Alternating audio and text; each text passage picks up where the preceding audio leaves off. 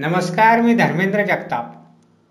देशदूतच्या morning बुलेटिनमध्ये आपले स्वागत. आज चोवीस नोव्हेंबर ऐकूया धुळे जिल्ह्यातील काही ठळक घडामोडी.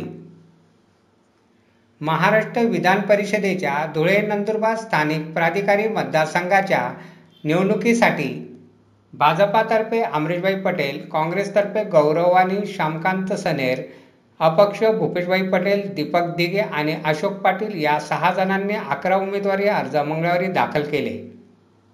धुळ्यात शंभर टक्के कोविड प्रतिबंधक लसीकरण व्हावे यासाठी सर्व बँकांच्या अधिकाऱ्यांची मंगळवारी महापालिकेत आयुक्त देवीदास टेकाळे यांच्या अध्यक्षतेखाली बैठक घेण्यात आली.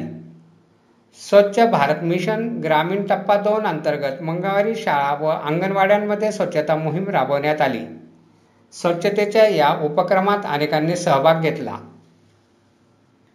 शिंदखेडा तालुक्यातील मालपूर येथे दोंडाईच्या पोलिसांनी छापा टाकून एकोणतीस हजाराचा पान मसाला व सुगंधित तंबाखूचा साठा जप्त केला. या प्रकरणी एकाविरुद्ध दोंडाईच्या पोलीस ठाण्यात गुन्हा दाखल करण्यात आला आहे. एस टी कर्मचाऱ्यांच्या संपाला आमदार जयकुमार रावल यांनी पाठिंबा देऊन मंगळवारी ते स्वतः धुळे आगारात आंदोलनात सहभागी झाले.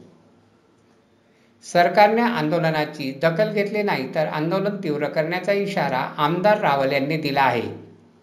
ग्रामपंचायत निवडणुकीसाठी चार व पाच डिसेंबर रोजी सार्वजनिक सुट्टी असल्याने त्या दिवशी उमेदवारी अर्ज स्वीकारू नये अशी सूचना राज्य निवडणूक आयोगाने दिली आहे. अशी माहिती उपजिल्हाधिकारी हेमांगी पाटील यांनी दिली आहे. अशा आहेत आजच्या टळक घडामोडी सविस्तर बातम्यांसाठी वाचत राहा देशदूत आणि ताज्या बातम्यांसाठी भेट द्या. W W W dot Deshdoot dot com या संकेतस्थळाला धन्यवाद.